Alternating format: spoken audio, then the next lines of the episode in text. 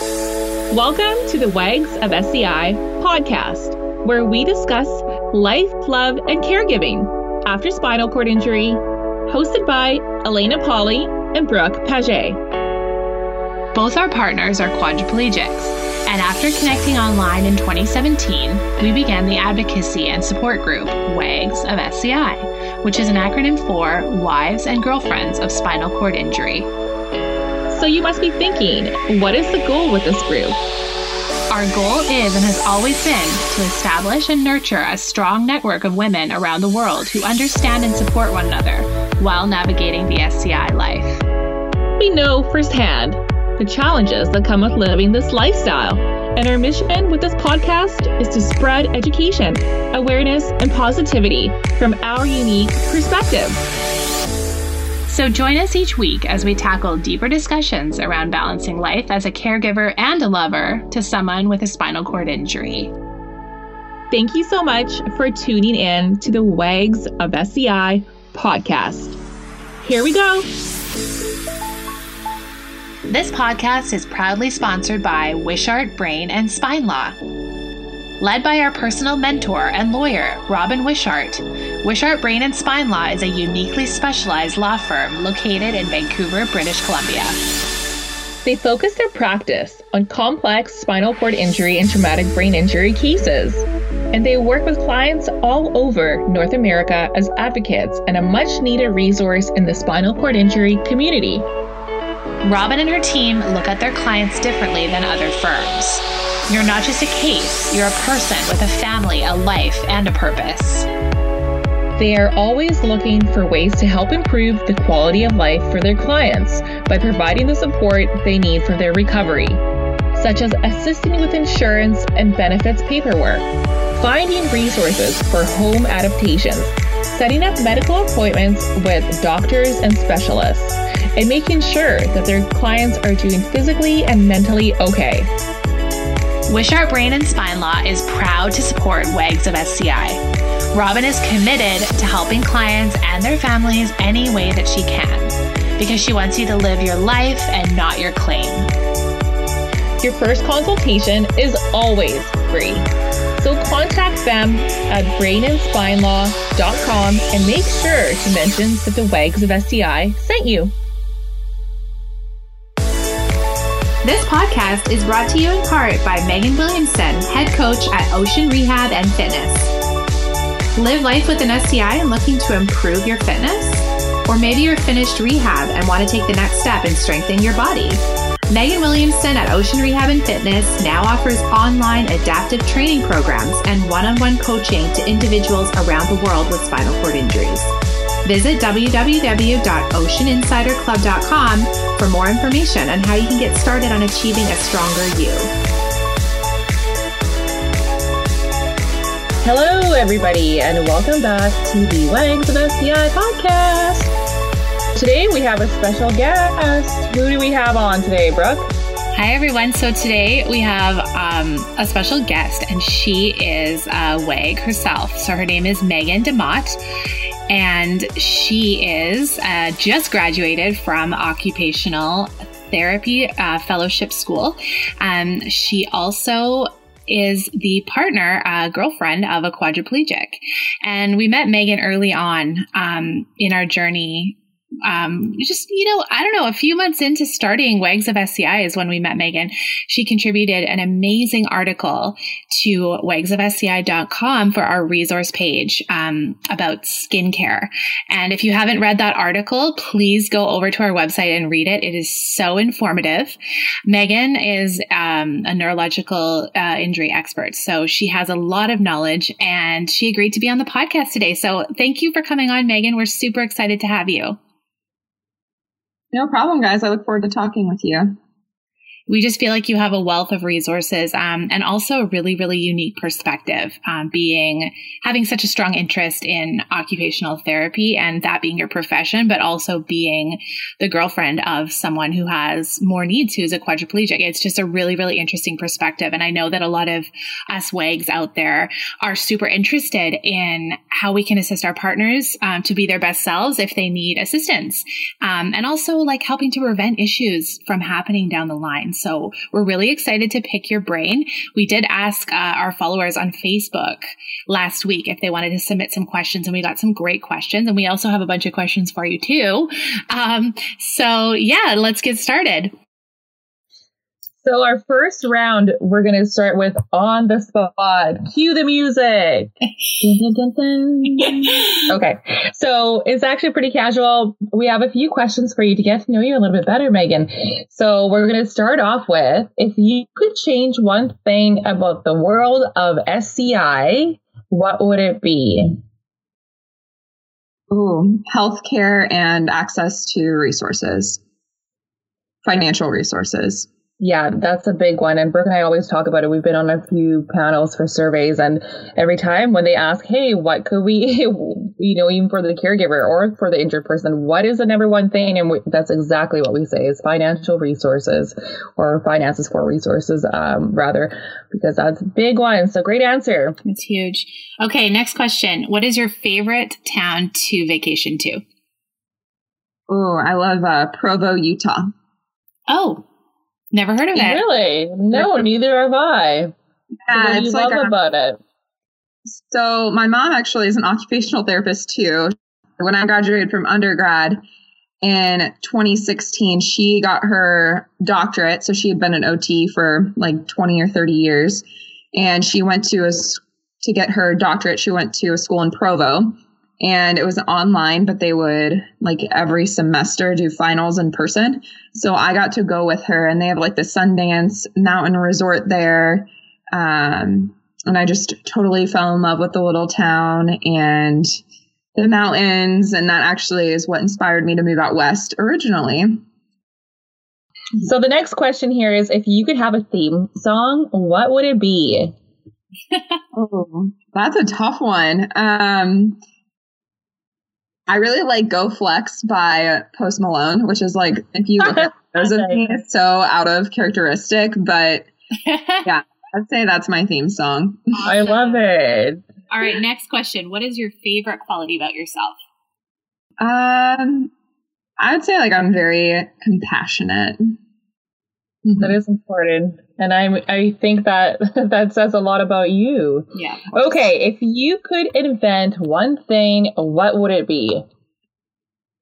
I would love my significant other to go hiking with me. So something where he could like push cuz he really enjoys like feeling like he's getting a workout himself, but something that like he can actually participate in like trails with me, like going up a mountain and stuff like that. I would, you would think something with dressing or something coming from an OT, but a selfish invention would be something to for him to like hike that's totally that's totally valid. I know I kind of like know what you what you mean. Like we have the free wheel and then we have the smart drive that goes on the back.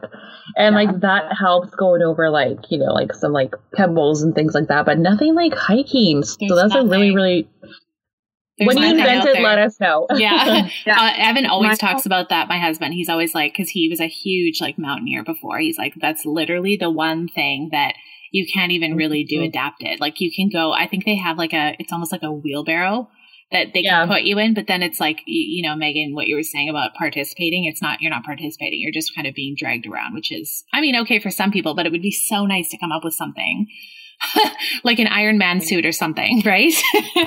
totally. My mother has Twion wheels and the freewheel too, but like we're so worried about damaging the Twion wheels because yeah. he's in school and so he has to use them to push around campus that like we can't do gravel. You know, it's just I would just love something like that. Yeah, that would be. Yeah, that's a good invention, and also an invention for snow, like for like some skis or something to put on.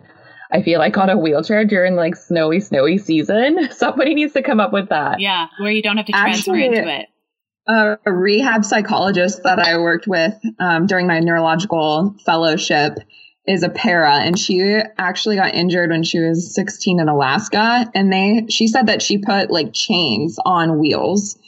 So really yeah, I'm not sure about that though. Like, don't reference me on that. the next thing you know, the wags of SCI are like cruising around with chains on their husband's wheels all winter. We're like, thanks, Megan. Thanks, Megan. okay, next question. What is the biggest lesson that you've learned about yourself um, during COVID 19 and during like the quarantine? That's hard because I feel like I've been so busy that it's been hard. But I guess the biggest lesson I've learned is I guess like my fear, this is going to be really deep, but my fear around like death and not necessarily like my death, but like the people that I love dying. I that's not too that's deep at all. It's so interesting. That's like what I've been dealing with as well um, during the past few months is like when everyone around you is scared and there's that, you know, general fear in the world, you know, that yeah. has come up for so many people. So you're definitely not alone on that. 100% totally. totally. Especially when you have people in your family who are more vulnerable right? Or close to you that are more vulnerable. Absolutely. All right next one. Who do you admire most? Oh i have um, a coworker he was actually my clinical instructor that before i met my significant other that really opened my eyes to the spinal cord injury world. His name's um, Kevin Starr. He works at Ohio State, but I would say um, the work that he's done and his passion for SCI is like very admirable. And I guess also too, um, I would say like I really truly have a deep admiration for my significant other. Um, I know it sounds cheesy, but like I really admire his resilience and um, just like how he shows up in the world. Very nice. Right on. Shout out to Kevin Starr for being one badass guy who's inspired Megan and to your partner, of course. All right, next question. What is one personal goal that you have for yourself in the next coming year? I would like to, I'm also a yoga instructor.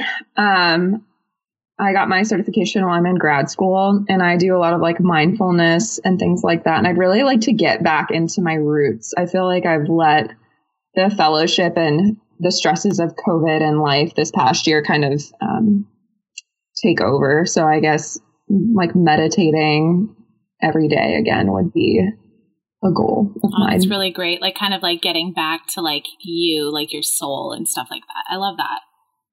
Yeah, it's really great. And it sounds like, and it sounds like we're going to have to have you on for a takeover to do some mindfulness and meditating with with the, the wags of SCI. Oh, I like that. you just signed yourself up, girlfriend. yeah, no, okay. I, mean, I mean, it's so important. We always talk about like quote self care, and like self care is different for like everybody, right? For mm-hmm. us, it's so important to just like have that that stillness and that calmness in your mind, especially during chaotic times, just to know how to like go within and like, what is your brain telling you today? Do you have to listen to it? You know, that kind of thing. So I, I think it's great that you, that you're into yoga too. I did not know that about you. So we're to have to touch on that later for sure.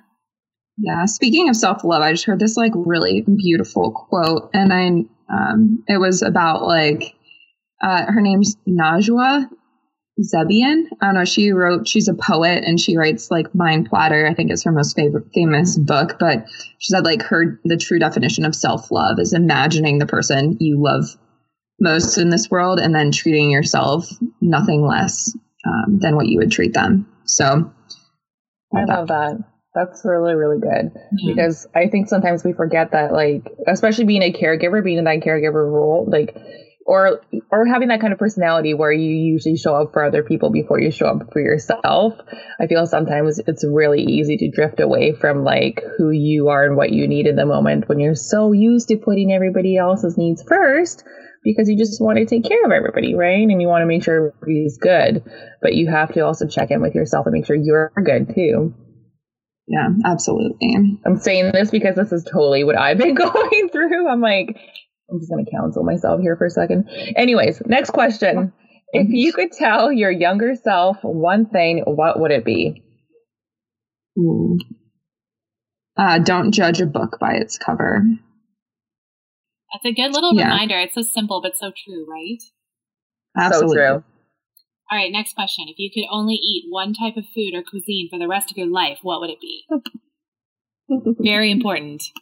Oh, so Vegas has like the best Thai food ever. So I would say just do I like is Thai an acceptable answer? Yes, very acceptable. I think Like so. curry, pad Thai yes. Heck yeah. Pad Thai. every day. Uh, you know, do you like green papaya salad? I've actually never had that before, Oh. but I, I'm sure I would love something like that. It's right up my alley. Okay, Megan, let's let's talk about well, first of all, thank you for answering the questions. I know it's hard to be put on the spot sometimes, but it just is such a good way to like break the ice and get to know you more and get our, you know, listeners to know who you are more. And I've definitely learned a lot about you from those short questions. So thank you. Um, so why don't we talk about you? Um, what's your story? How did you well, you, you mentioned that your mom was an occupational therapist and you kind of were raised around that. So is that how you got your passion for it? Um, and then like, where did you go to school? What was your journey as far as that? Sure. Um, so yeah, my mom was an OT. She's actually a clinical, well, she was a clinical hand therapist. Now she's actually a professor of occupational therapy at Ohio State University. Um, so I loved playing with like the splinting material growing up. Like she would take me in to her office and then You know what? Let's, okay. So here's the thing. We know what occupational therap- therapists do and what they are, but there's a lot of our followers who don't have access to one, who have no idea what they do, what their role is. So do you want to actually like get into that first, just so for the for the listeners who don't know what it is and don't know how to access one or what they do? Absolutely. I'll give you my like 20 second um, what OT um, is phrase. Essentially, occupational therapists are people that help individuals get back to doing all the things they have to do, want to do, and need to do. So, what I tell people are the things you have to do are like bathing, dressing, eating, um, grooming, and then some of the things you want to do. So, like social participation, um, intimacy, um, returning to work, school, etc. Um, and then really anything fall that falls in between, like any activity that someone wants to do, I can go back and justify it in our like occupational therapy framework. So that's kind of my blanket what OT is, but there's a lot of different like specialties that encompass that. There's like pediatrics, the people that you'll see working in schools or in outpatient clinics. Um, then there's the orthopedics, which are typically like the hand therapists. Um, and then obviously we're in a bunch of different settings from acute care, inpatient rehab, outpatient rehab, where you can specialize in like the burn unit, cancer, um, spinal cord, stroke, brain injury, um, etc. So it's a pretty broad field, and that's why I feel like they're starting to lean more towards specializations and concentration areas. That's really cool. And yeah, thanks for explaining that. I know that a lot Mhm. of the women on this group, um, especially in the States, you know, you have access to an occupational therapist at most rehab centers, right? And then Yeah. that's kind of like where it ends. But people just, people don't understand that occupational therapists practice in the community as well. And like you said, a note from an occupational therapist and an assessment from an occupational therapist is like huge, especially when it comes to justifying things for insurance, Totally. right? It's like the golden ticket. Yeah. I have to say though, it's like you have to find a good. It's just like everything, and not to like demean other people, but I definitely am a fan of specializations. Um, especially because when I moved out to Nevada as an OT, there was no one really specializing in SCI. There was, I worked at a community reintegration program for brain injury and stroke before taking the fellowship, um, where I did one of my clinical rotations at.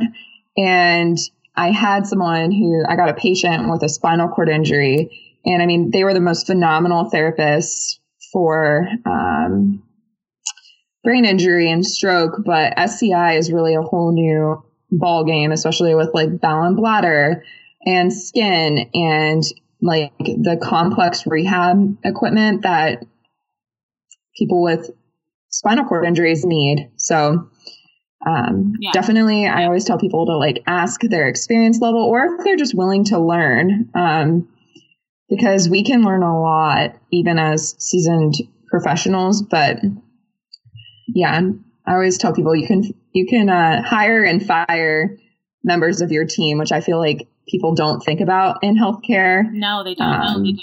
But yeah, you can hire. I mean, uh, you can fire your doctor or your OT right. or your PT. So yeah, finding that's, a, a, that's yeah. important to say that because there's such a plethora of you know of specialists out there that it's almost like you have to like shop around a little bit because people will have different, you know, different ideas of how to do things or different specialties of how to do things. So that's a really, really great point. I didn't even think about that. Usually when you get, you know, you get your GP, you kind of stick with them forever, or you get your OT, you kind of stick with them, especially for outpatients. So anybody listening, you can hire and fire whoever you want. Yeah, and like I feel like I try to um, learn what I can for patients. If I feel like, oh, I, you know, I'm I have a good basic foundation for them. But recently I had a patient, a spinal cord individual, and she had like so much swelling and edema. And I was like, at Ohio State, we have edema therapists. So like I referred her to one of them because that's their specialty. So I try and do that um, just to serve my patients the best that I can too. But yes. Awesome. Yeah. Have you invented any gadgets or anything to help your patients like successfully do something they need? Yeah. So, well, I will give my significant other a lot of credit for this, but he has this device. Um, we call it like a hooker, but essentially it's like a C shaped um, splinting material that you hook the top of your pants in, and then you can attach it to the bottom of your cushion or your chair to hold yes. your pants for bladder management. And it's super simple. And I know that some people put bungees on the bottom of their chair, but for individuals with like limited core, mm-hmm. um, I personally make the hookers for them. Um, so that that's awesome. That's yeah. awesome. And do you guys sell them? Like, do you have like a place that somebody could get one of your hookers? No, I actually don't, but I definitely we could. Um, I actually made them for people on his rugby team in his kitchen oh, when I was yeah. there originally, just because um, they didn't have access to an OT that could help with that task analysis of how am I going to cath? Like, what catheters can I use with my dexterity that I have? Um, how am I going to do clothing management? Because what I tell my patients in regards to bladder management is it's probably going to take you longer than before, but it's my job to make this process as efficiently as possible so you can get back to your life. You know, I don't totally. want being 30 minutes. And I, in fact, have made them when I was in inpatient rehab at OSU, I made them for even caregivers of like a C4 quad, just so it could make that process easier for the person that's cathing them. Yeah, totally. I know like when we were at GF Strong, we actually had one of uh, the nurses make something similar for Dan when he wanted to start practicing cathing on his own. And it was, but it was made more out of like a clothing hanger, I guess. Oh, yeah. No, was, this, my boyfriend is very sensitive about what goes um, in that area. Mm-hmm. Like even like the idea of a bungee. So yeah. this is like thick. Oh. I mean, it's probably about three or four, probably three inches wide, and at least like a quarter of an inch thick, like plastic. You know what I think so is really helps- cool? I think it's really cool that that you're talking about this now because first of all, Occupational therapists think differently than most people. They think outside of the box and they're always trying to find a solution. This is just my experience. And like, I feel like you're definitely the same way, but they're always trying to find a solution to something that you might have not even thought was an issue. And just that level of knowledge. And I think, I don't think people understand that, like, if you have an idea for something, like some sort of adaptive device or something, message an occupational therapist that you trust or message Megan because like there's so many ways that you can actually get it done. Like Elena, what you were talking about earlier at uh, rehab, because Elena and uh, my partner, they both went to the same rehab. Um, so we both had the same experience just a couple of years apart.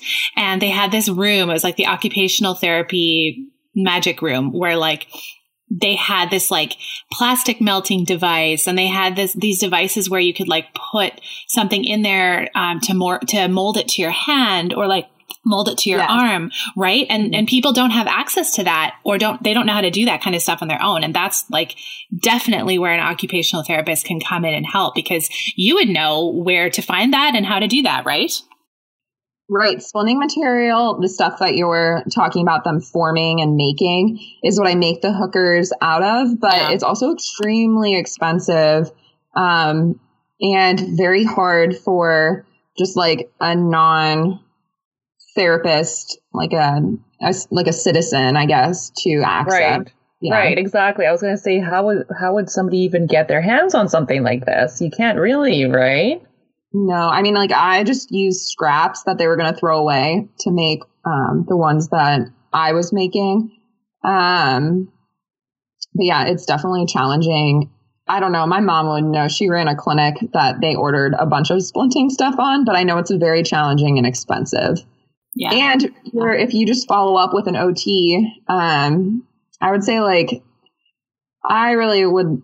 My idea of following up with an OT is every like two to three years or like before any major like life event happens following SCI, like go do a little OT assessment and they may only see you two or three visits, but if there's anything they can do um, to help with, I don't know, like if you have more function or you're about to have a kid, there's lots of things that an OT can offer or help make for you or your partner, I guess, to become more independent. That's so. really cool. I'm glad that you mentioned that every two to three year thing because there's this, I'm going to do a shout out. Um, there's this uh, company called Access Therapists um, here in Vancouver. They're one of the biggest occupational therapy um, companies.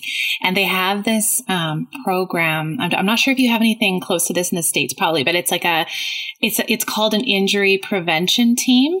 And they come in, three occupational therapists come in with a pressure map um, and they come to your home and they basically uh, look at you know how you're seating what your chair cushion looks like how it measures um, what your bed looks like and they like have this like system where they mark down you know your risk of injury and what you could be doing better and it's like almost like this three hour kind of consultative thing where they kind of give their advice and it's like then you have all this information and i think it's called the wound prevention program i'm pretty sure that's what it is but anyways yeah. you, do you know what i'm talking about yeah. No, that sounds, I mean, yes and no. I know about pressure mapping. I've done that before. Um, but that sounds like an amazing program. And especially talking about preventing skin injuries. I mean, that's the way to do it. Yeah. And like what in your home is making it so that you could possibly be getting um, something in the future? Like how, how, how, how risky is your situation, right? I think that's so important that that is available. I know it's available, um, in certain areas, but that's definitely worth looking into for sure. Anyone who's listening, like, especially once you said the two to three year thing, I think that's like a really good time period to like assess these things, right? It's so important.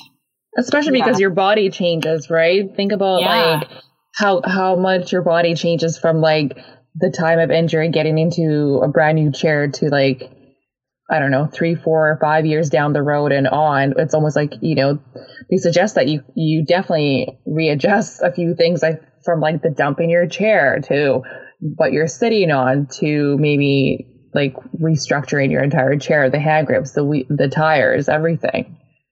Yeah, and I think too, like especially as people learn their bodies more or experience more recovery. Like I know my significant other, he um, left. He went to a rehab hospital called Craig, and he did a little outpatient stint there as well. But he was moving back to Vegas, and when he moved back to Vegas, I know he had very limited hand function. So as he continued down his journey, he gained more and more arm function. Um, and when we first met, it was that very fine line of balancing, like, I'm going to be your girlfriend, not your OT. But then I like couldn't watch it anymore. And so I gave him some tips and tricks and, um, my, with my OT lens and he became way more independent. So definitely if you're experiencing any sort of like, oh, I, feel stronger doing this, or I feel like I can balance better, um, following up with someone, especially if you have a particular goal. Um, I yeah. think that's a great thing. Yeah, that's a really great one. Um, speaking of your significant other, do you want to get into how you guys met and kind of your story of how of how you met him? Sure. Um, I'm gonna kind of explain my OT story, and then he will pop into it. So, um, originally, I went to undergrad at a small little liberal arts school in Ohio. And then I got a dual degree in psychology and allied health or kinesiology.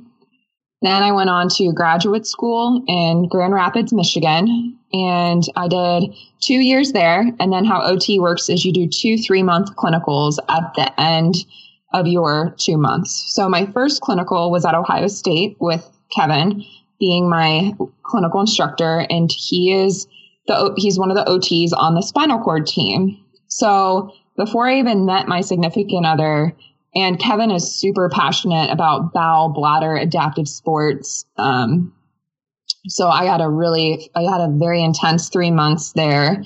And that's kind of when I, um, like before that experience, like if you would have asked me if I would have been dating someone with like in a wheelchair or spinal cord injury, like I probably would have been like, no, I don't think so, just because I didn't like know. You know, I was very uneducated, even being an OT um, or in OT school at that time, I guess. But while I was there, I realized that all of the patients I were tr- I was treating, um, the time that I was there, I swear we had all like C6, C7, and they were around like 25 years old. And I was like, the difference between their life and my life is only 30 seconds, right? So that was kind of my exposure to SCI, which really, um, I felt like that experience allowed me to see people and not necessarily like their chair, um, you know, like see the person. And then, wow. Yeah, so I love, I love how you say the difference between your life and their life was, is just 30 seconds. Yeah, because that's the truth. Um, that is the truth, isn't it? Wow. So, and then actually, while I was there, one of my best friends asked me, she was like, Would you ever date someone with a spinal cord injury? And I was like, I don't know because I'm so passionate about working in neuro as an OT that like I wouldn't want to get burnt out. Um, and then fast forward, literally, I think it was two months after that, I go to Nevada for my second clinical where I'm working in this TBI and stroke community reentry program, doing my second clinical there.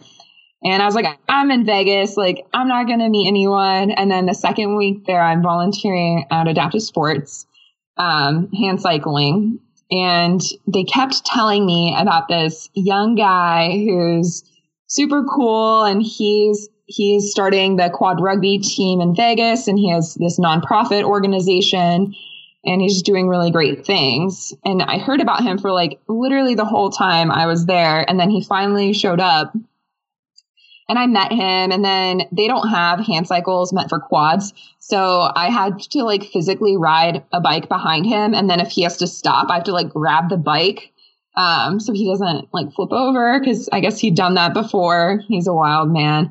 Um, so I was his little riding partner to prevent him from flipping this hand cycle over because they would put active hands, you know, tie his hands on.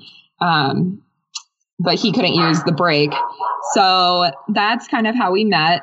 Um, and he was like, Oh, can you help me with rugby practice and, or volunteer or whatever? Cause I did that a little bit in Columbus during my clinical. I was like, Sure, of course. So he got my number then and then he would like text me on the weekends i ended up going to his fundraiser but um, obviously school takes him and elena i believe your significant other is in school so you can i'm sure feel this mm-hmm. take longer for him to do you know like typing yes. taking notes um, so he didn't really text me during the week so i didn't really think much of it and i was just like i'm in vegas i'm having fun and then about a week or two after his fundraiser, I went to, um, I was, we were texting and I was actually kind of talking to another guy at the time. And I was talking to my mom and I was like, I actually really enjoy having a conversation with Bradley more than this other guy. So then Bradley asked me out on a date. um, where I almost killed him. Um, that was kind of how our first few. what do you mean? What do you mean you almost killed him? So I was really nervous, and this is actually hilarious. He thinks this is funny because he has a spinal cord injury, and I know everything that goes into a spinal cord injury, but I actually have a number of food allergies.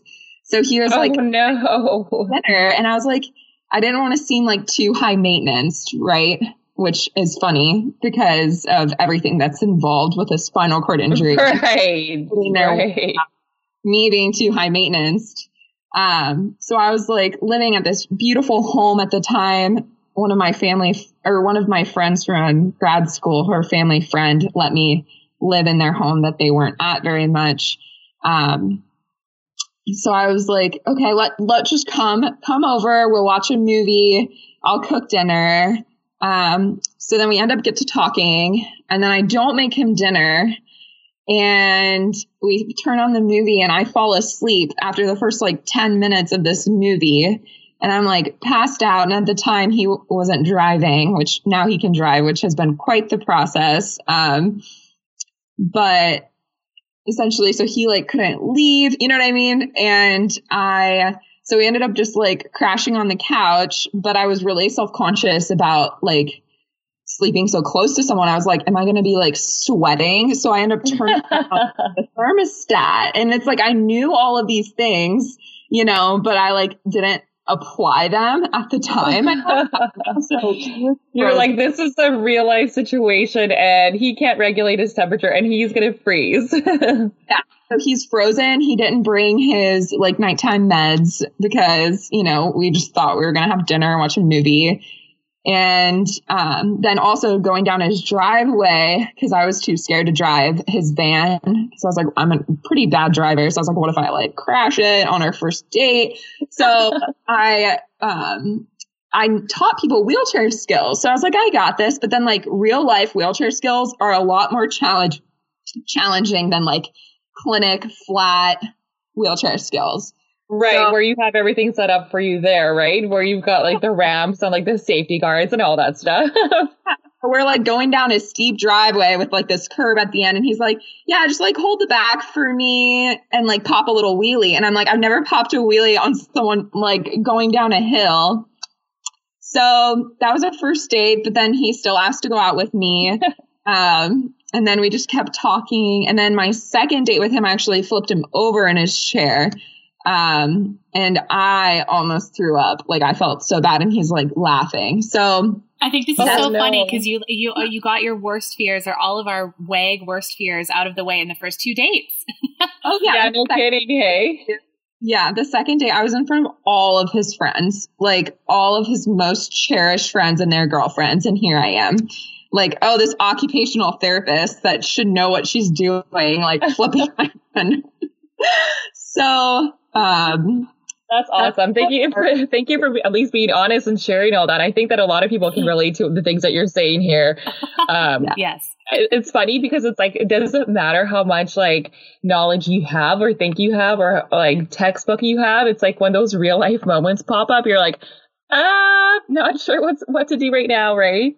Oh, you're and human. I think a better therapist because now I'm like, okay, you can do this in the clinic, but like, oh, how do you do outside or going down a hill? Or, you know, it's made me think more of like, oh, that's great. You can do this on a mat table. But what it's like, what's it like sitting on the edge of the bed versus a mat table that's hard, you know? So true. So, um, then we just started dating and then he runs a really cool non-for-profit organization in Vegas called like the High Rollers um, a foundation. And um, okay, what is um, that? What is that? Can you explain that? Yeah, so he does this really cool thing because in Nevada, especially Las Vegas, it's called like Rehabistan because there's just not a lot of therapists out there. It's a very transient city. So he actually goes to, on top of funding this quad rugby team, so he's bought he got a like a twenty thousand dollar grant from the Christopher and Dana Reeve Foundation last year, on top of his own fundraising he's done on the wow. side.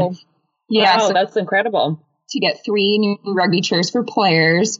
Um, and essentially, if you commit to the team, like he'll buy you a quad rugby chair that fits you. Um, but on top of that, and then he pays for their travel to go to tournaments and hotel rooms. Um, on top of that, that's so cool. He also goes to newly injured people in the valley and gives them like a backpack with a resource packet. So it kind of, it's uh, kind of a lot of information and they might not use it in that moment, but it's super useful when you're looking at for who's going to help me pay for this van, like who's going to help me with my home modifications. Um, what are the good rehab centers in the valley for SCI, um, etc. So it's like a 30 i helped him he did most of the work but i just helped a little bit with it but it's like this 30 page packet and then he has a little some brochures and some goodies um, like from sponsors that he puts in there um, that he visits them so and what i think great, it's also what cool. a great role like seriously i feel like there needs to be something like this in every community Yeah, and I think it's really cool too because his um so another reason he's super passionate about this is I'll tell you about his story. So he was in a merchant marine academy. Um he was about th- I believe he was like 3 or 4 months from graduating. I had not met him yet. And a bunch of his buddies, he was a marine engineer, so he worked on those really big ships and he was getting ready to de- um, what's it deploy into the navy? I'm not sure. Enlist. There we go. Sorry. My terminology in this isn't that great but um, enlist into the navy when him and a bunch of his high school friends went to lake tahoe. And um, i believe it's a similar story for the love of parking wag. Her husband she was just on Yes, your podcast Rebecca, Rebecca, Rebecca, yeah. Mina. yeah, so he was swimming and super fit. He was a college wrestler. I think like he was telling me a couple months before his injury, he actually could like clean and jerk double his body weight. Um, and he was swimming and he did like um, a shallow dive, but it wasn't like a dive. It was just like a, you know, you're standing and then you start swimming. And as he was coming up for air, he hyperextended his neck and dislocated um, C4 and C5. So he didn't hit anything. He wasn't doing anything stupid or drinking. Um, and then he was a 22 year old fit guy and he went to the ICU out in, I believe it was Reno, Nevada, where he almost died. Um, he has just like horrific stories. They didn't have him on a bowel bladder program. He got pneumonia. Um, they almost wouldn't allow him to go to a rehab center, Craig, because the doctor was like, well, you're just going to die. So Wow. Wow. his parents are amazing people and his family, and they really advocated for him because obviously he was on so many drugs. And I mean, he showed me pictures of this place, and they didn't even have like a sip and puff because at the time he couldn't move anything below his neck. So they put like a button, like one of those buttons for the call light, right next to his hand, and he couldn't even move his hand to get it there. So that's just like No torture. kidding. No Yeah. kidding. So Oh. sorry, sorry, not to kind of like trash wherever he was staying, but where was he staying when this was happening?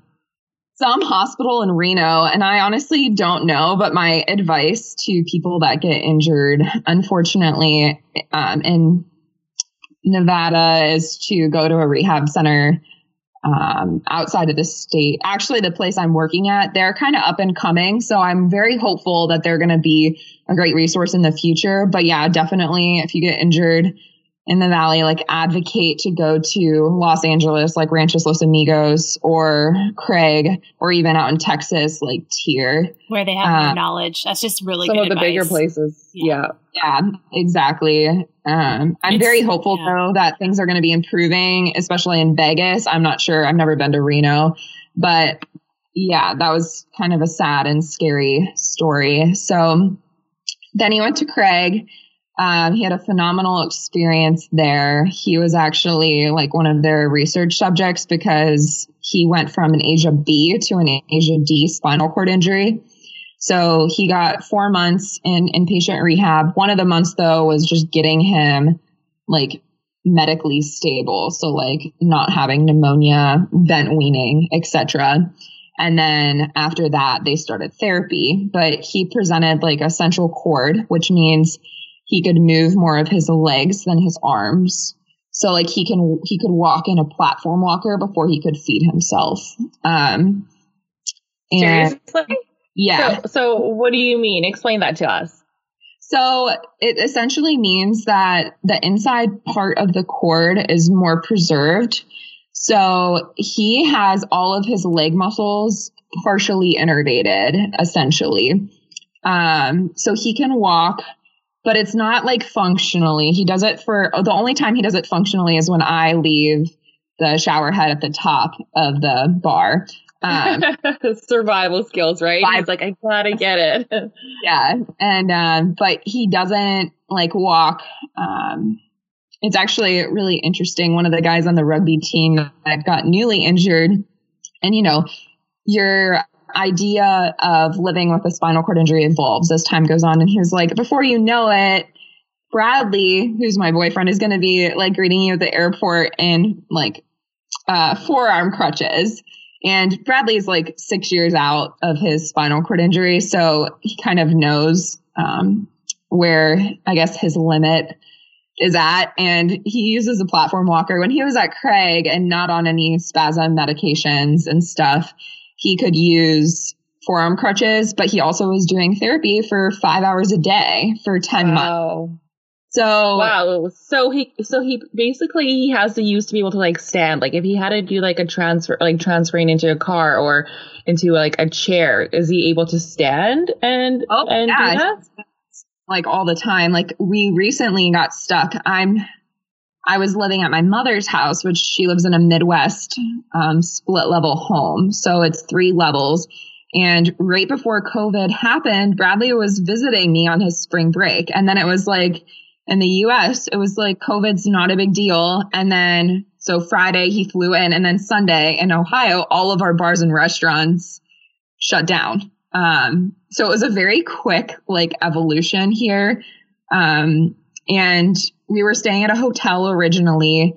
And then we finally had to transition to my mom's home. So my bedroom and our um, kind of accessible bathroom is upstairs. So Bradley would do a full flight essentially of stairs um, every day with me helping, just like being his other, I guess, like crutch or like portion of the walker. So um, he has a lot of spasticity, um, which helps. But yeah, he has a pretty good leg function, but it's not. Um, besides the occasional stair moment, he doesn't he uses a wheelchair as his primary form of mobility because it's exercise like that's exhausting for him um his leg muscles aren't like 100% innervated i would say mm-hmm. anywhere from 25 to like 75 65% so so just to kind of back it up a little bit did you say yeah. he has central cord yeah he presents like it mm-hmm. Oh wow. Okay, that's really interesting. Hey. Yeah. So, it's interesting because not many people know about it, and I know that there's no. a lot of women. Um, my husband went to uh, rehab with two people um, that had central cord, and it was it was very interesting because like a part of him was like, "Oh, I'm so jealous that he can get up and walk," but then he'd sit and talk to them, and they'd be like, "Oh, it's just it's not functional. Like it's so frustrating for me because it's like." It's just there's a lot of limits to it unlike what people think. I think there's a lot of like misconceptions around that. I think too a big part is is I know um like I know my significant other's in a lot of pain. Um because he has um so much spasticity. Is so, it nerve pain or what kind of pain is that? Yeah, he describes it as below the level of his injury feels like sandbags like hot mm-hmm. sandbags. So I'm assuming that's like nerve pain. Um, and I think the other weird part is is because some of those connections are there, he feels like he should be able to move like he did before, but then it just doesn't get through all the way, which yeah. I think a number of people experience with spinal cord injuries. But yeah. yeah, like you said, Elena, it's super frustrating. Yeah. Um, SCI is such a mystery, right? Like, yeah. like there's just there's no cookie cutter mold for spinal cord injury. It's so variable across so many different things. It, it's such a mystery. I mean, there's just so much that we don't know about it. Yeah. You, you kind of just have to go with the flow and like a lived experience and report your lived experience to be able to make any new sort of discoveries about it. It's just so interesting, but also can be really frustrating for a lot of us. Yeah. And there's a lot of, uh, there's a lot of women and men that we know um, in our groups and stuff that we talk to in the SCI community that it's they they just there's that certain envy, but it's so misunderstood, and it's like it's just it's just yeah. interesting for us in the community. Um, all yeah. the mysteries that surround spinal cord injury. That's why we always talk about how like you can't compare yourself to anybody. Like it's, you know, even when, you know, you have a friend with the same level of injury, you can't compare it. It's just, it's too complex. And like there's so many people in our group that just get so caught up with, well, he can do that and he's the same level of injury as me. So I should be able to do it. And it's like, you can only do what your body tells you and allows you to do, right? You can only do as much as you can, right? Totally. Good yeah. point. Brooke, your husband, what level is he? He's he's a C four. Um, C four. Yeah, yeah. So he was he was diagnosed ASIA A C four, and then he moved to an ASIA C. But again, like when he got diagnosed with ASIA C, he was so excited because I mean he was put into a box the entire rehab journey where right. there was two groups of people, the ASIA A's and the ASIA B, C's and D's. And those people were given priority treatment. They were allowed to stand. They were allowed to, they had more resources. And he was just, he would cry and cry and cry because he was like, I want to be able to have access to this kind of stuff, but they're, they're saying to me that I have no hope.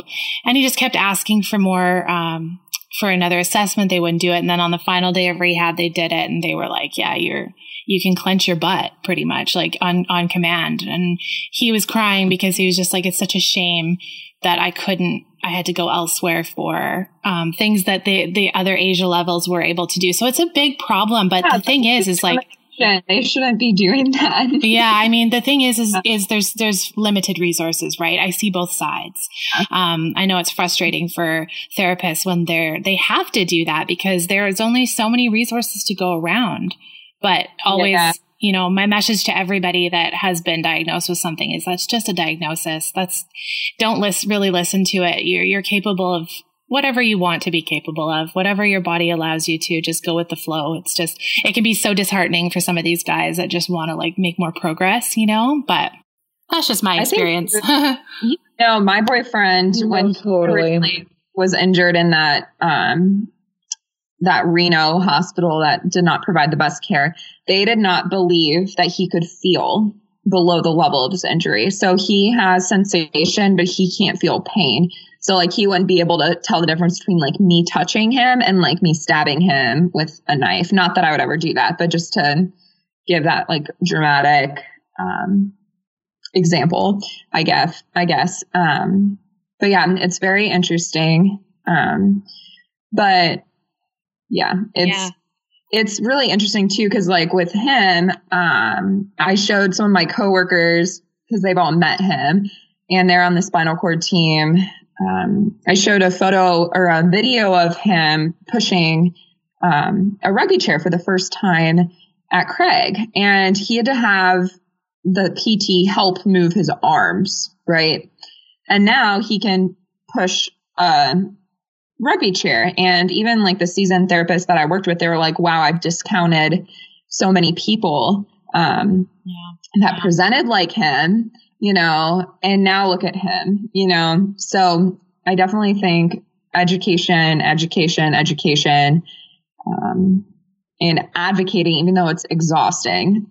Um, it is, is exhausting. it yeah. is exhausting. It is exhausting, especially like when you're in the system. It's just like you feel like you're other I always say my other full-time job is advocating for my partner because there's just a lot of there's a lot of hiccups in the system. There's a lot of lack of awareness is a huge thing, right? And that's why I'm glad you say education. And this is like literally one of the main reasons why we're doing the podcast is because there's so much that people don't know. There's so much that people aren't exposed to from various perspectives in the SCI world. And yeah, it's just, it's really important to talk about this kind of stuff. So thank you for sharing all of this.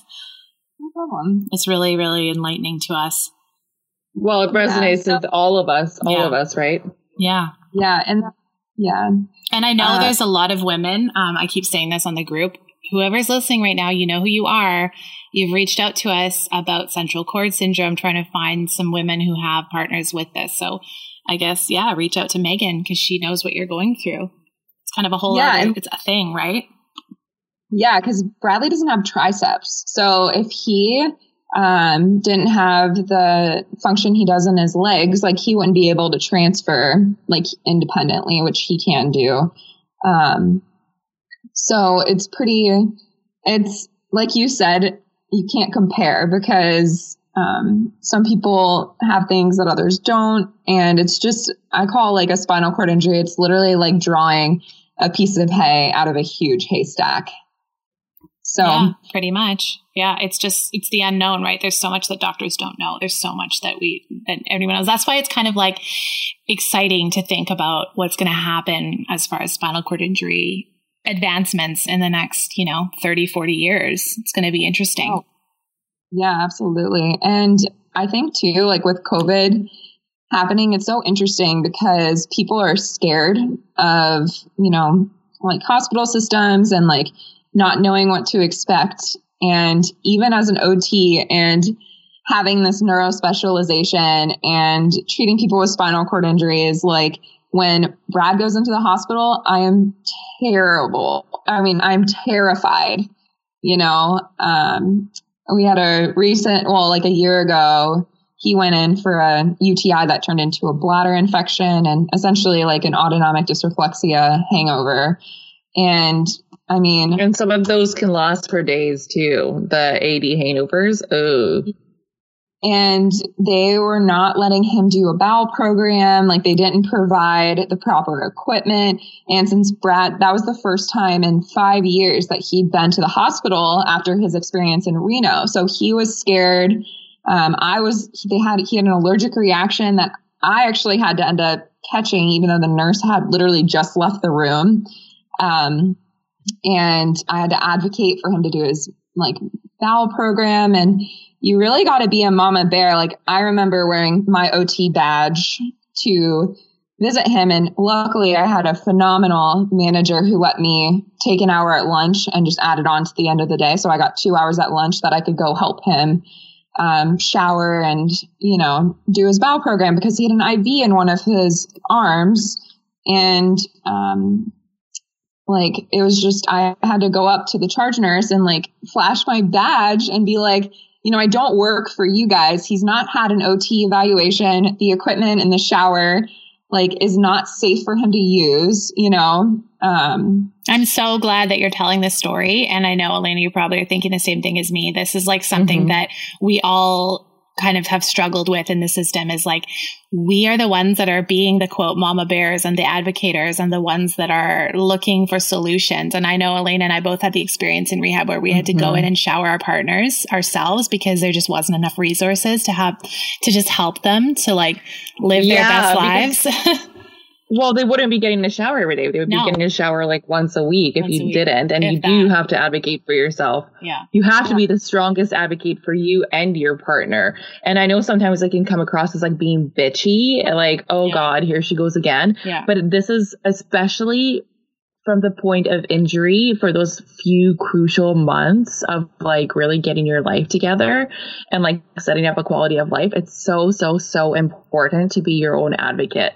Because if you don't, then people will just allow, you know, allow the, the care levels to go down because they are busy. And a lot of the time, let's face it, spine, spine wards and uh, rehab centers are, you know, they're over, they're understaffed and overfull and it just you know they just don't have enough enough time and not enough beds not enough nurses and also yeah, i think it's I, really um, important to mention that like this is like one of the reasons again why we started the group is that like we both were like gobsmacked at like, okay, we're the ones advocating. We're the ones talking to the doctors. We're the ones sourcing information. We're the ones filling out the forms. We're the ones just doing the job of being that person. Right. And, you know, our thoughts and feelings aren't really considered. It's so weird. It's like we have such a powerful position, yet we're kind of just like pushed to the side and, you know, we're not given support as caregivers and partners. So that's why I say you can fire your rehab team or whoever, or just like your doctor. You know, like if they're not treating you with respect, like find someone that does, is my um, opinion. Um, yeah. So that's really good advice. But, that means a lot for sure. 100%. Yeah.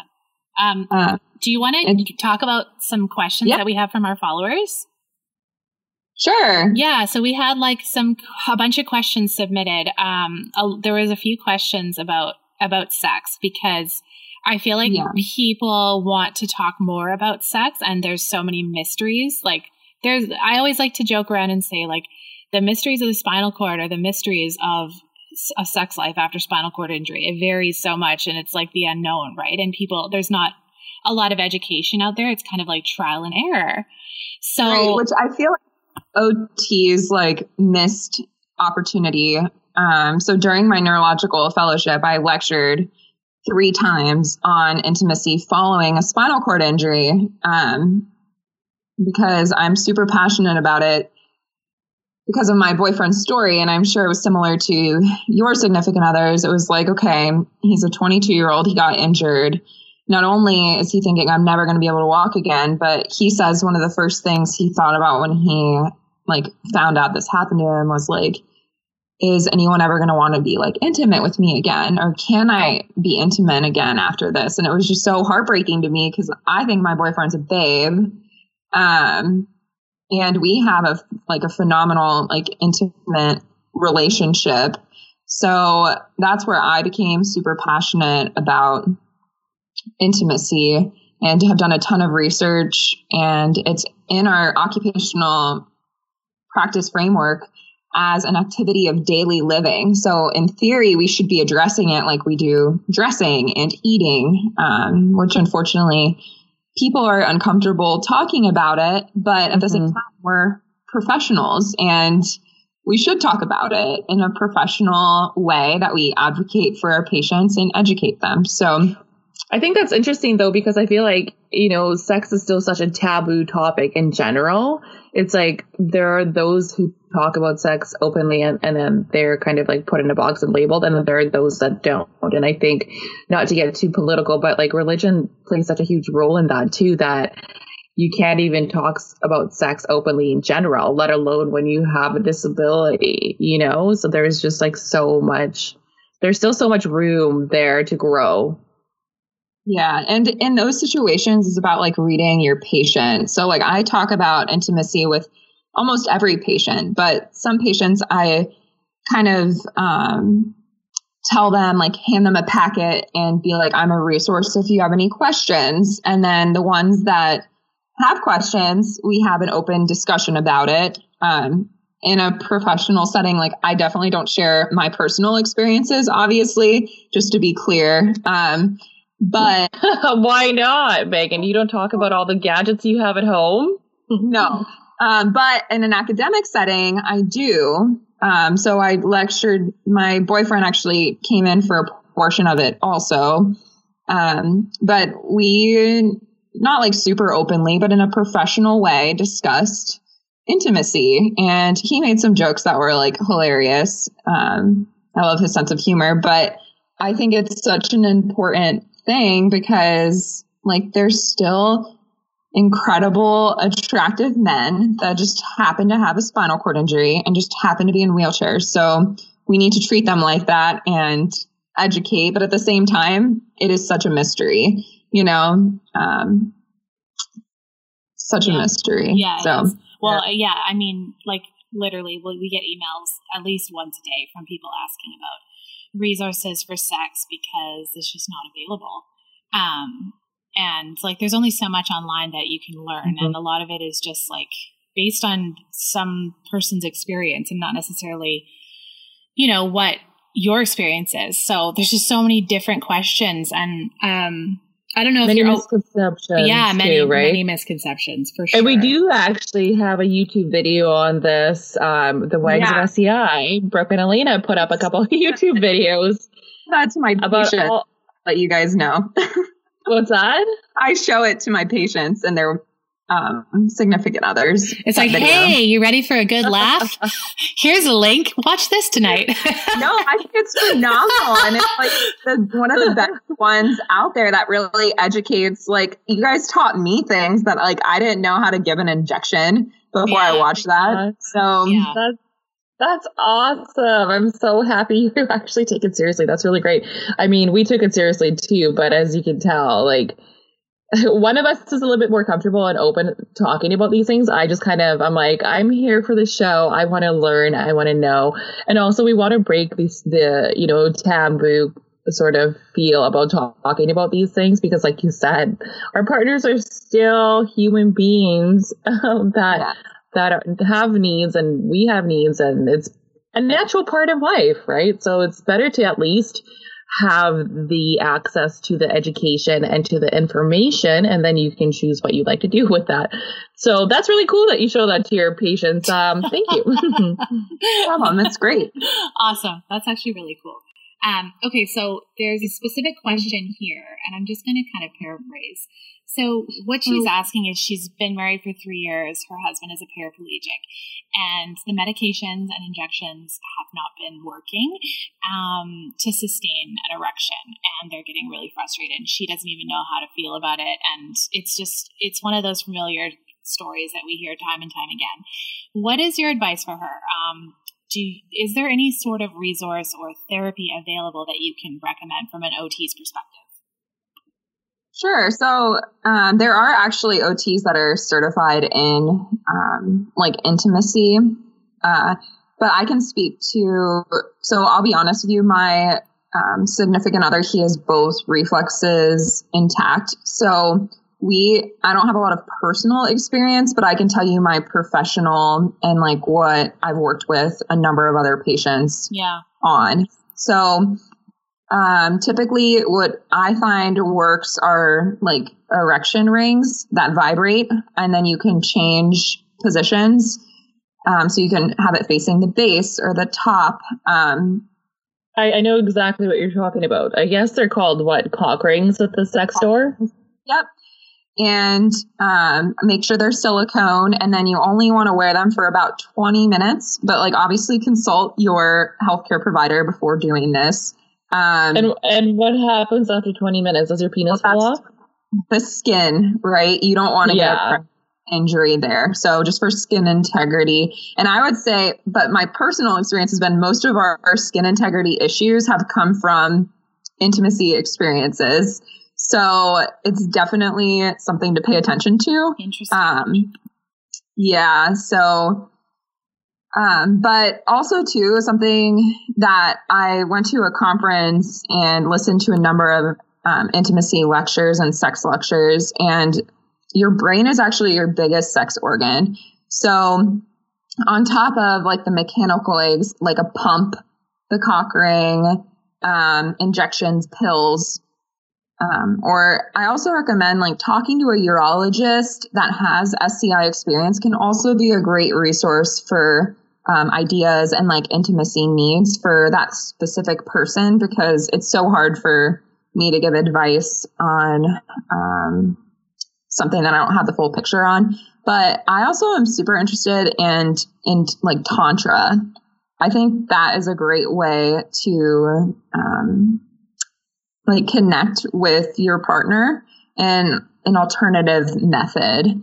And then I think too, like stress plays a huge role. Like I'm personally, my like sex drive ebbs and flows depending on how stressed I am. So, you know, like of back to your roots, like making sure you're eating healthy, like doing something for yourself every day or a couple times a week. Um, that's and, really good advice. I, I feel like a lot of us wags, we all get into that mindset of like, you're just frustrated and you're so used to um, just the physical act of like penetrative sex and what happens afterwards that, you know, we kind of forget that there's so many other options out there that can actually make you have a better sex life than you ever thought if you just open your mind. I love what you said about Tantra. That's really cool because that's so much about like breathing and being, you know, present and like, you know, the mm-hmm. connection and it's not just about physical, right? Absolutely. Mm-hmm. And of course, like I always say, you got to be nice if you want to have sex. So get along with your partner, buy I them flowers, do uh, nice things. In rehab and stuff, and they don't do enough of this, is but they call it like having intimacy dates. So it's like with your OT, you would make a dinner for your partner um, where they can educate you on like adaptive equipment for cooking. And then in rehab, you guys would have a little like, you don't necessarily have to have penetrative like sex, but it's just like a date for you guys to realize like you're in love. You know, like, yeah, this is awful, but like take a moment and like remember why you're in love with that person. Because even though they're having all these needles and poked and prodded and now have a have to do bladder and bowel management, like they're still the same person that you like fell in love with, you know? Great piece. Totally.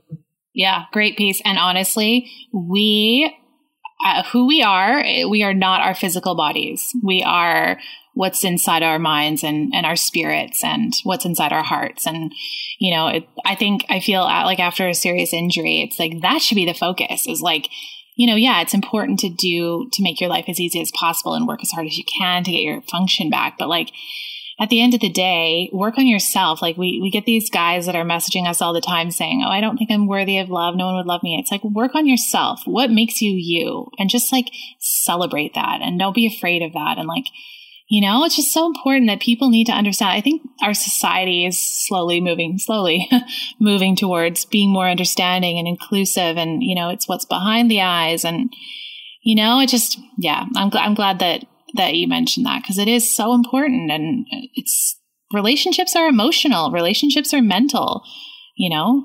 Yeah. And I think too, such a good teaching opportunity um, because like I used to be very insecure. And now when Brad and I go places, like obviously a lot of people like look at us. And that took me a long time to get used to. Not a long time, but after a while, I was like, well, I don't really care what people think. You know, like he is yeah. more of a man than any other guy, like able bodied guy that I've dated. So, um, yeah, yeah. I, I, think we all feel that too. It's so f- interesting.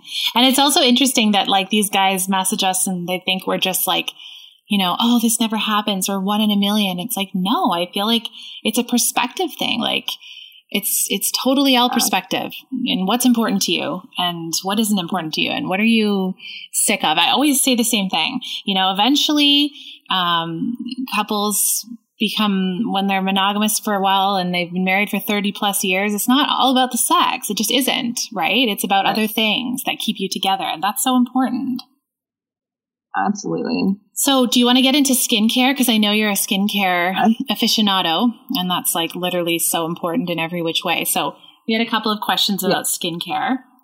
Um, so, what is the best routine and what are the best precautions to take um, to help my partner's skin stay as strong as possible for as long as possible? What are your biggest pieces of advice as far as skincare? uh, regular pressure reliefs. So every like 15 to 20 minutes, changing position, uh, checking their skin at least like twice a day. Um, if they like using a selfie stick to, if they have hand function or having a caregiver check it like at the morning and at, at night. Um, padding and positioning and turning in bed. Craig Hospital, if you just Google like Craig um, SCI padding, they have a great resource that goes over um, pillow placements. And you don't have to use like all of the pillows, but definitely making sure you're hitting those like bony landmarks, like making sure their heels aren't having pressure on them, tailbone, elbows, shoulder blades, back of head, if they're lying on their back. And they're lying on their side, making sure between the ankles doesn't have pressure, outer ankle, outer knee, between the knees, hip bone, shoulder, and ears. Um, That's a good one. I feel like we always we all forget about those things because we just t- kind of take it for granted because we move without even knowing, right? Yeah. Um, yeah. keeping keeping their skin clean and dry. And then this is again about that every two to three years is getting a proper seating evaluation at least every two years. And I love that pressure mapping, that company that comes out to your house to prevent pressure wounds because those pressure wounds cost healthcare so much money. So that is a great um, model that they're doing out there. Yeah, and it's also good for insurance too. Like if you have insurance and you want to justify new equipment, it's huge, yeah. right? You don't want to have them paying five thousand dollars a day for you to go back to hospital.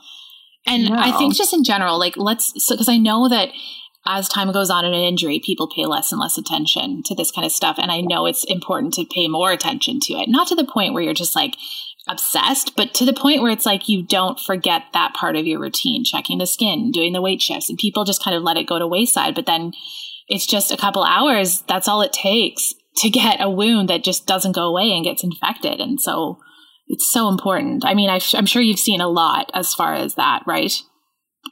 Yeah, so I actually, when I did my clinical with Kevin as a student, my project was um, SCI and wound care, and I got to spend days at the wound clinic, and it's um, those images are engraved in my head forever. Let's just say that. Yeah, and you know what's funny is, um, well, it's not funny, but um, Evan's uh, physiatrist. She's been doing phone consults with him, and every single time she does a phone consult, she's like, "And also remember at the end of the phone call, remember I do a shift every week at the wound clinic and I never want to see you there. it's just like, yeah. she says the same thing. It's like burned into her mind. It's like once that starts, it's very, very hard to prevent or to, to get rid of it. So it's the key is prevention, mm-hmm. right? Absolutely.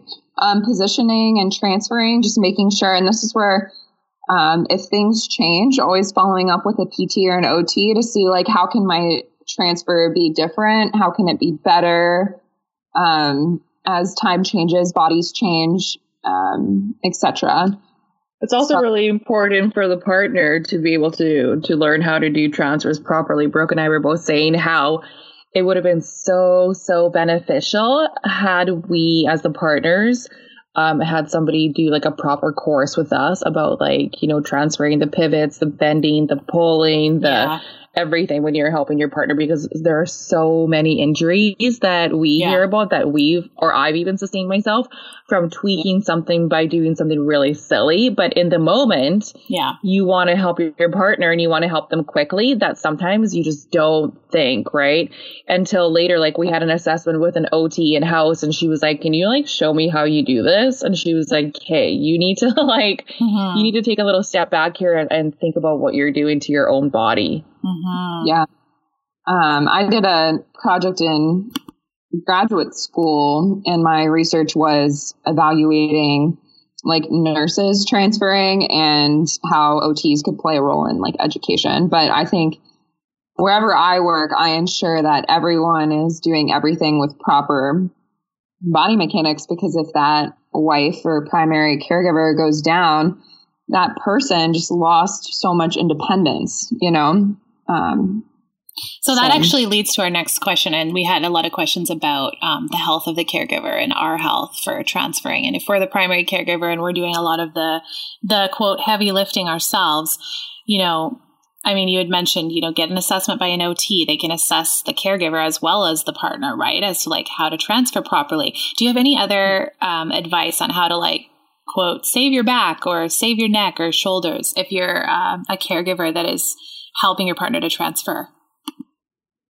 Yeah, I think um, not to be like corny, but just to go back to um, the first one of the first questions and what I said, but like self love, right? So, you know, if you're if you wouldn't expect your partner to bend and twist and you know do the things that you're doing, like don't do it yourself, you know.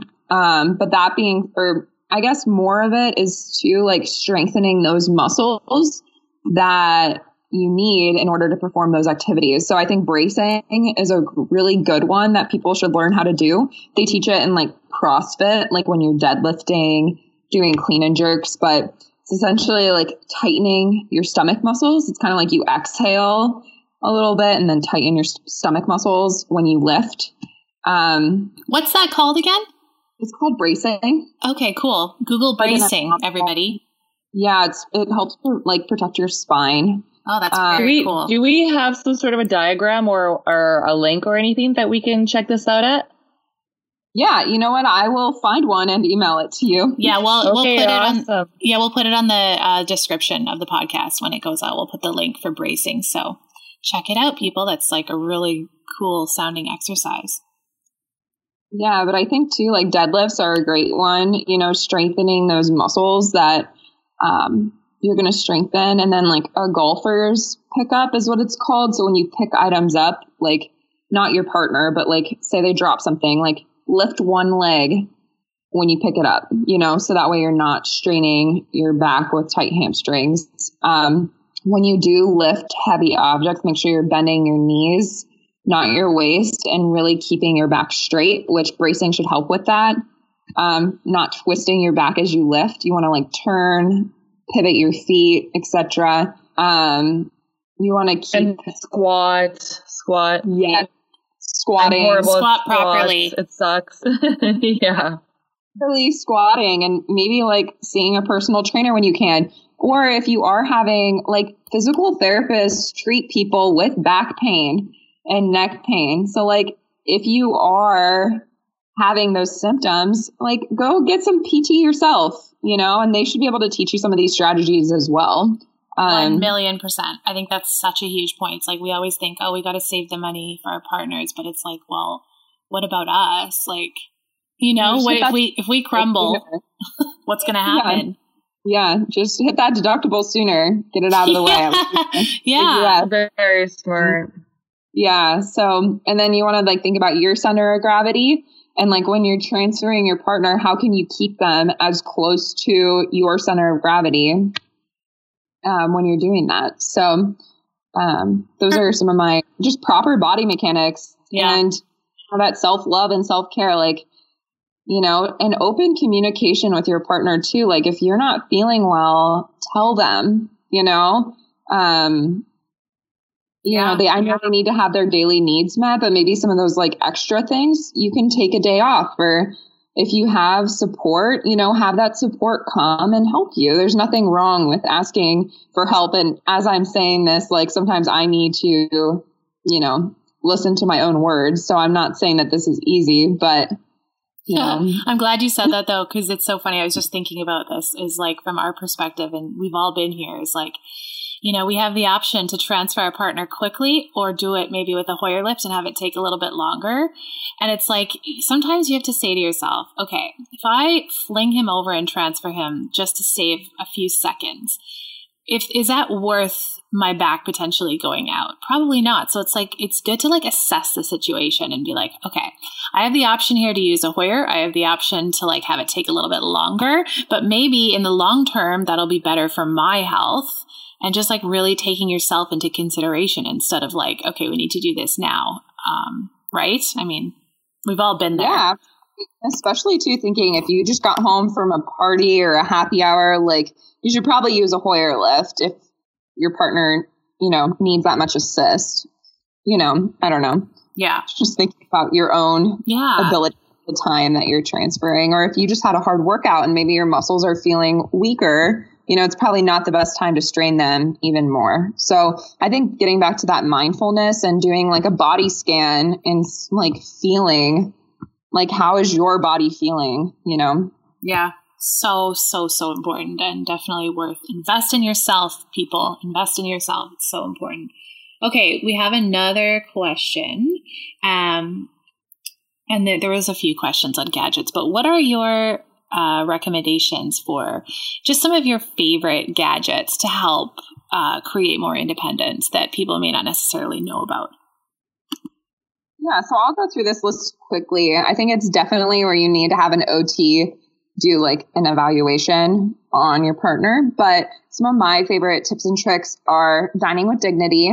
Those are great for like C5, C6, C7, um, or maybe more so like C5, C6 injuries. Uh, have you guys heard of those before? I have, but can you explain in more detail exactly what that is? Yeah, so it's essentially a spoon or a fork or a knife, and it has these like flexible rings attached to it. So with like tenodesis, um, the only yeah with tenodesis, like your partner sh- should be able to put it potentially in their mouth. Slide it on the fingers, or if they don't have um, that much upper extremity function, have someone put them on and tighten them around their thumb and index finger. And essentially, they just kind of like sit there, hold your fingers in place. And then if you're above C, if you have like a C5 ish injury or limited ability to like stabilize their own wrist, they would need like some sort of wrist cock up splint or something to hold their wrist. But those are really nifty tools. Um, my like go to ones. They're a little expensive, unfortunately. Um, but again, it's like finding those. Maybe there's a grant that they could write or use like waivers mm-hmm. like that. Um, you know what? We actually have something similar like that here um, that was invented by some OTs at GF Strong, the rehab center. And I think they're only about $20 a piece for a fork. Oh, um, wow. and and they they're basically like molded to your hand like an open ring where like a, a, a solid solid mm-hmm. ring but you slide your hand into it and then it's a fork that comes out from the middle of your palm so you kind of eat from like your palm so those are some some other options too. I don't yeah. know how much dining uh, dining with dignity costs. Do you know? Yeah, they're about fifty bucks per silverware, but this one it okay. kind of sits like how you would, I guess, typically eat.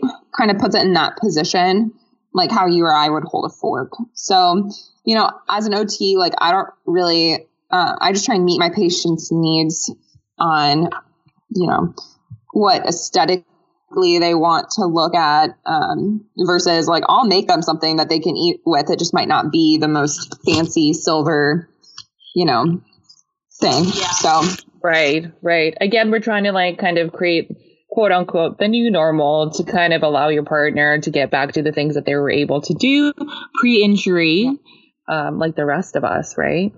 Yeah. So I'll rattle off a couple more quick things. Um, a U cuff is like a go to, just putting silverware in. Um, the Obi for higher level quads is a really interesting device. Again, it is a little expensive, but I've had some success with like waiver, Medicaid waiver paying for it sometimes. Um, have you guys seen the Obi before?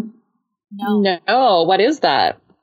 It's like a robot essentially and it has so it has this plate with four different quadrants and then it has a spoon and there's two switches. One switch so they can set it up as like a sip and puff like a head switch um, etc and one switch chooses which quadrant out of the plate you would like to eat out of and then the other switch is to take a like a spoonful and then it's like this robot arm that reaches from the plate to the person's mouth. No way. That is crazy. I've never heard of that. Yeah, so that's a really great tool for a higher level quad. That's so um, cool. Some like little tips and t- tricks that would make anyone with limited dexterity's life easier is like Dycem, which is like this sticky um, sheet that you can. Yes. Uh, yeah plate guards, rocker knives, and then and that sticky sorry, that sticky sheet you can actually like cut out little like bands to go around your hand that you can hold things with as well. Like I it's kind of hard to explain, but you cut out little loops and you stick the fork through the little loops and then it goes around your hand. And you know what yeah. I've found is it's easier to find um, on Amazon or in like any store if you look for uh, it's shelf liner. So like a lot of um, a lot of stores have sections for shelf liner, like non-skin, mm-hmm. and that's basically what Dycem is. Is like if you can't find it with that search term, look for anti-skid shelf liner because it's very very similar. And they have it actually at the dollar stores here yeah. too. Yeah, that's awesome. I love those. Those are some nice tips and tricks. Um, or go to your OT and they'll give it to you also. yeah, exactly. I hand mine out like it's candy. Don't tell my employer that though. Um, you know, oh, you know what else I just thought of? I, I feel like that Dycem is like the it's like a miracle because like I cut some off and I use it for myself. So I have like not the strongest grip when I'm opening things. And oh, I used yeah. to I used to rely on my husband to open everything for me because I'd be like, "Hun, can you open this can or can you open this jar? I just can't get it." So like you wrap it around the top as a caregiver, and you can open jars very easily and open a lot of things really easily if you use it. So it's like dual purpose, people. um, I think too, like there's mobile arm supports, but those can be tricky. But someone could get them attached to their power chair if they have like biceps but limited shoulder um, and wrist movement that might be a way to assist but that needs like a therapist evaluation also we have something here called gloves for life and i have seen like see um, some quads eat with those as well so Awesome. um, and then with drinking, there's something called U-Adapt, and it's essentially like a universal cuff that has Velcro around it, and you can change the diameter of it to fit around any cup. Then it turns the cup into like it has a little U cuff attached.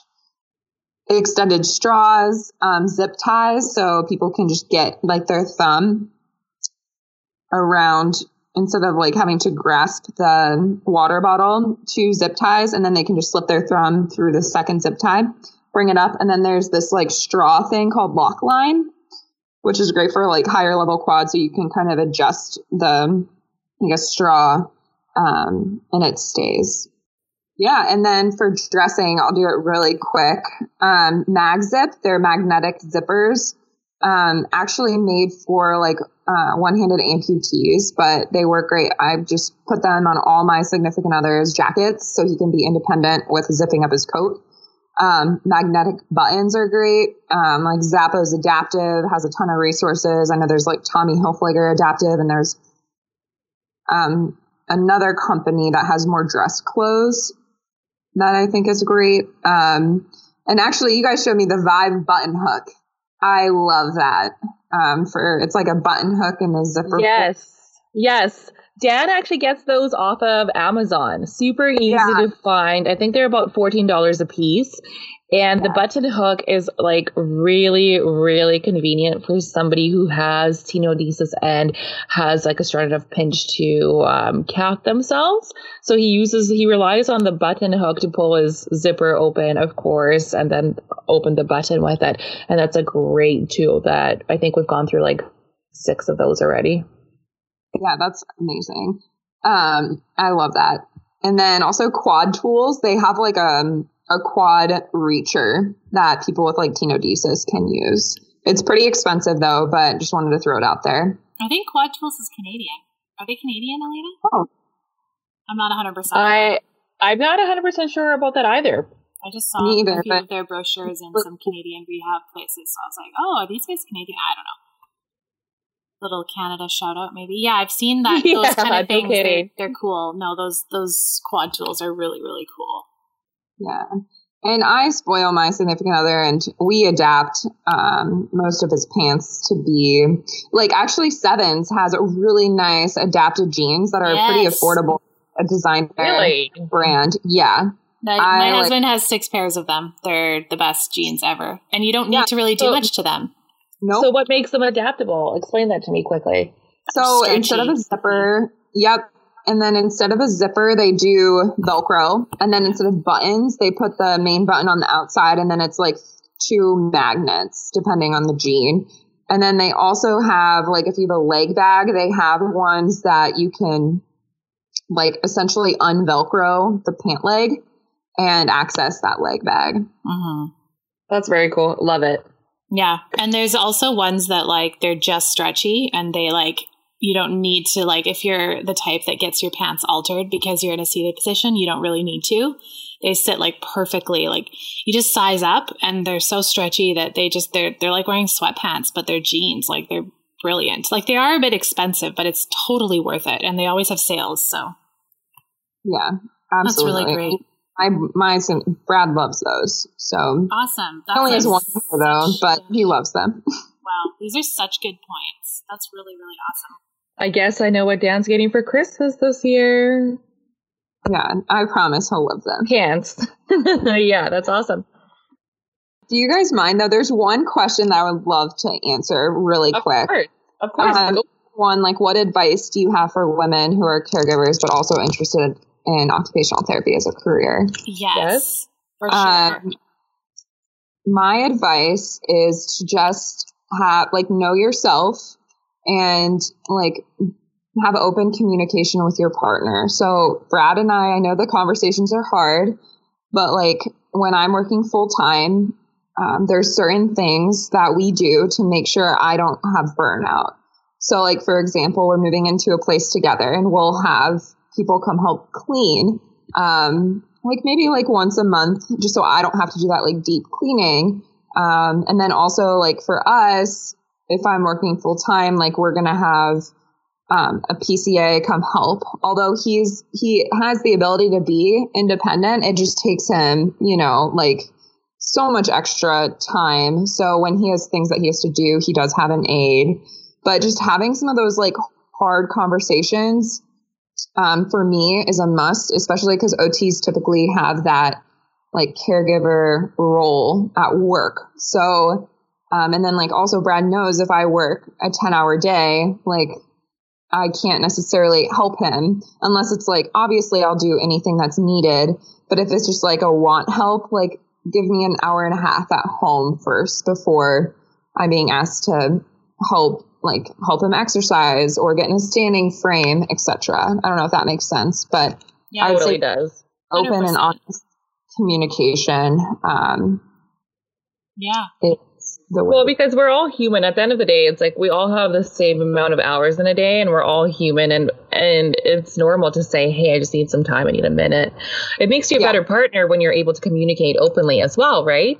And not kind yeah. of have those resentments lingering in the background, where you you can just be like, "This is what's up. This is what I need. This is what I can do, and this is what I cannot do." Yeah, and I actually have not been burnout. Um, being a partner and an OT. So I think that's like a fear, but that's not necessarily reality if you just make sure you have balance. Um, if only, if anything, it just made me more passionate, more willing to like advocate and provide like the best service I can to my patients and um, their wags. You know, that's so, I'm so glad that you said that um, because I feel like you hear that everywhere. It's one of my biggest struggles in the community, but also in, in closer relationships where people just assume you're going to get burnt out. Oh, you're going to get burnt out if you don't do this, if you don't do that. And it's like, you know, if you're dedicated and devoted to figuring out what works for your balance, which is completely up to the individual, if you're tuned in, like, you know, this is what I need to be balanced. It may not be what you need to be balanced. It may look scary to you and look like I'm doing too much, but it's like people don't know what happens behind closed doors and people don't know like it's just important for every wag out there to know that like don't listen to people when they say you can't do this or you can't do that. Find what works for you. And it, you're right it's all about balance whatever that looks like for you. If you're avoiding yourself to serve others that's a problem. But if you're living your life and you've figured out what works for you just embrace it and pay attention to yourself and what you need. And it's so important because like I hear all the time, oh, you can't do this. Oh, you're going to burn out. Oh, you're this and that.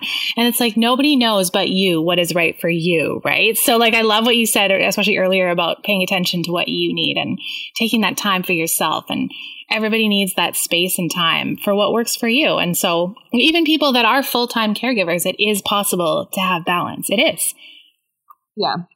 And 100%. they should. They deserve to have balance.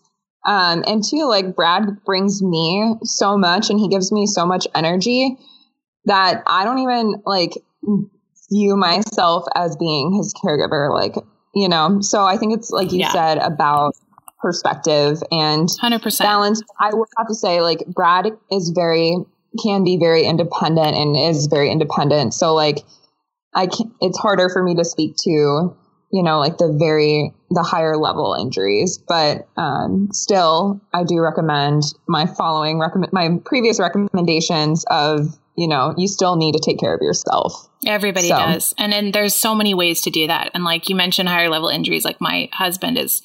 He's a C4. He's not independent at all. And he's accepted that. And we've made it work for us. And like, you know, people will message me saying like, how do I do this? My partner is just, he needs so much attention from me. And it's like, you have to figure out, you have to figure out how to separate the two, even if it means 10 minutes to yourself, which is possible for anybody. It's just that flip in perspective where it's like, it's not necessarily about what you have to do. It's more about what you can tell yourself and how you can make your mind right, if that makes any sense.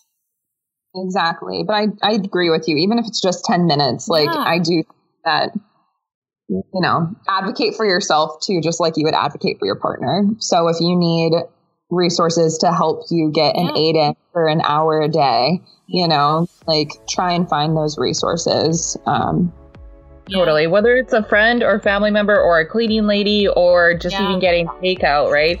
Some days yeah. it's like getting takeout is the very best we can do, or yeah. we just want to kind of have a little break and just like sit, chill, enjoy, not clean, not cook. So, whatever you feel like you need to do for yourself in that moment, listen to that gut, listen to that voice, and live your best life. Exactly. Well, thank you well, so much. This has been like yes. so awesome. Thank you. Thank you so much for coming on and, and, allowing us to pick your brain. You are a plethora of information, and I know that so many women will probably love to reach out to you. And if they want to do so, how can they reach out to you, Megan? Um, I have an Instagram account and Facebook. Um, Facebook message me. Um, and if there's any like West Coast um, wags, I'd love to do a meetup someday. So, yeah. Heck yes. So, thank you so much for coming on today. You've been listening to the Wags of SCI podcast with your hosts, Elena Polly and Brooke Paget. And of course, our special guest today was Megan DeMont. So, thank you very much for coming on, and we wish everybody a beautiful week ahead. The advocacy and outreach group WAGS of SCI is currently a volunteer based operation. We raise funds year round to pay for date nights for our couples, essential medical supplies that our members may not be able to afford, mental health support for our WAGs, including counseling, and our amazing meetups led by our volunteer ambassadors around the globe. If you feel called to support our mission, please visit our website, wagsofsci.com, or donate directly to the Wags of SCI GoFundMe page. We thank you for your support to help make this group possible and make a difference in the lives of SCI couples worldwide.